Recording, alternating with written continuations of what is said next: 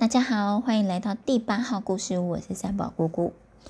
今天的三分钟成语故事啊，三宝姑姑挑选的是对牛弹琴。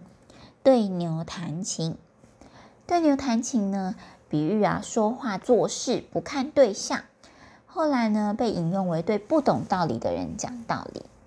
这个成语呢，出自《洪明集》里面。典故呢是这么来的。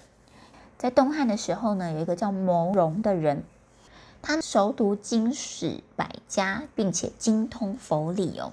许多儒家学者呢，都会来跟他请教佛学的问题。不过，这个牟子啊，他在对儒家学者讲说佛理的时候，总是引用儒家的经书来说明。有一天，就有人问他了：“牟子啊，牟子啊。”你说佛家经典这么多，内容这么广博深厚，为什么不用佛经来讲解呢？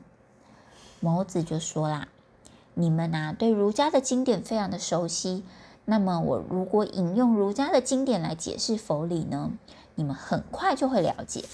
但是如果引用佛典，那就像是对瞎子说这个颜色有多么漂亮，对聋子演奏音乐一点帮助也没有哦。”就像是春秋鲁国的公明仪呀，有一次呢，他就看见了一头牛，就弹琴给他听。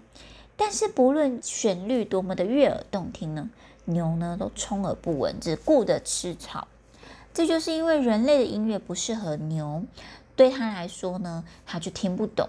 但是如果你弹呃像是一些大自然的音乐，或是落单小牛的悲鸣声呢，牛啊，他就立刻停止吃草，会摇着尾巴，竖起耳朵。这就像是我用儒家的经典来解释佛理，也是同样的道理哦。所以从典源来看呢，对牛弹琴的故事，它其实最开始它是没有贬低牛的意思，它只是就事论事，说明自己的用意。后来这个故事呢就被浓缩为对牛弹琴，用来比喻对不懂的人说道理。这个成语可以怎么用呢？就像是对不懂中文的人介绍唐诗，有可能就会是对牛弹琴，但是也有可能会遇到知音哦。或者是，嗯、呃，我根本不懂数学微积分，还浪费你这么多时间来对牛弹琴，真是不好意思。这个成语最开始的典故是这样子，不过其实现在很多养牛啊、养鸡啊、养鸭的一些饲主呢，他们其实是会播放音乐。让这些动物维持比较愉悦的心情，也相对呢更健康、更有活力哦。那你说对牛弹琴这样有错吗？其实不一定，对不对？希望你会喜欢今天的成语故事，我们下次见，拜拜。